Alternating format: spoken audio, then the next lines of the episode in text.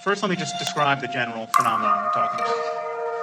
A person, in whatever culture he finds himself, one day notices that life is difficult.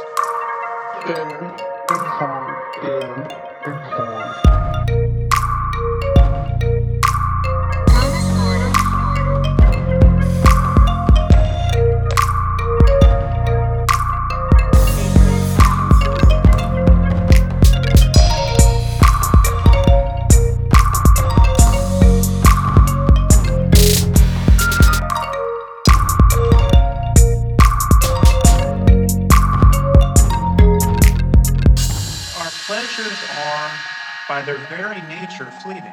The best we can do is merely reiterate them as often as we're able.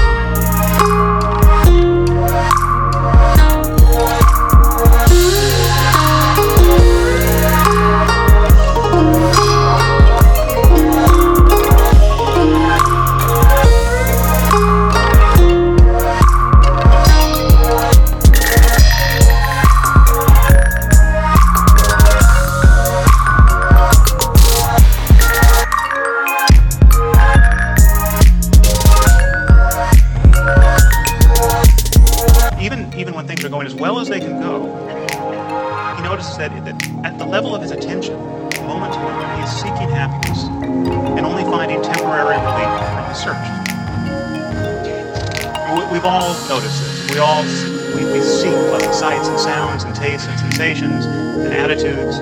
We become connoisseurs of art and music and literature.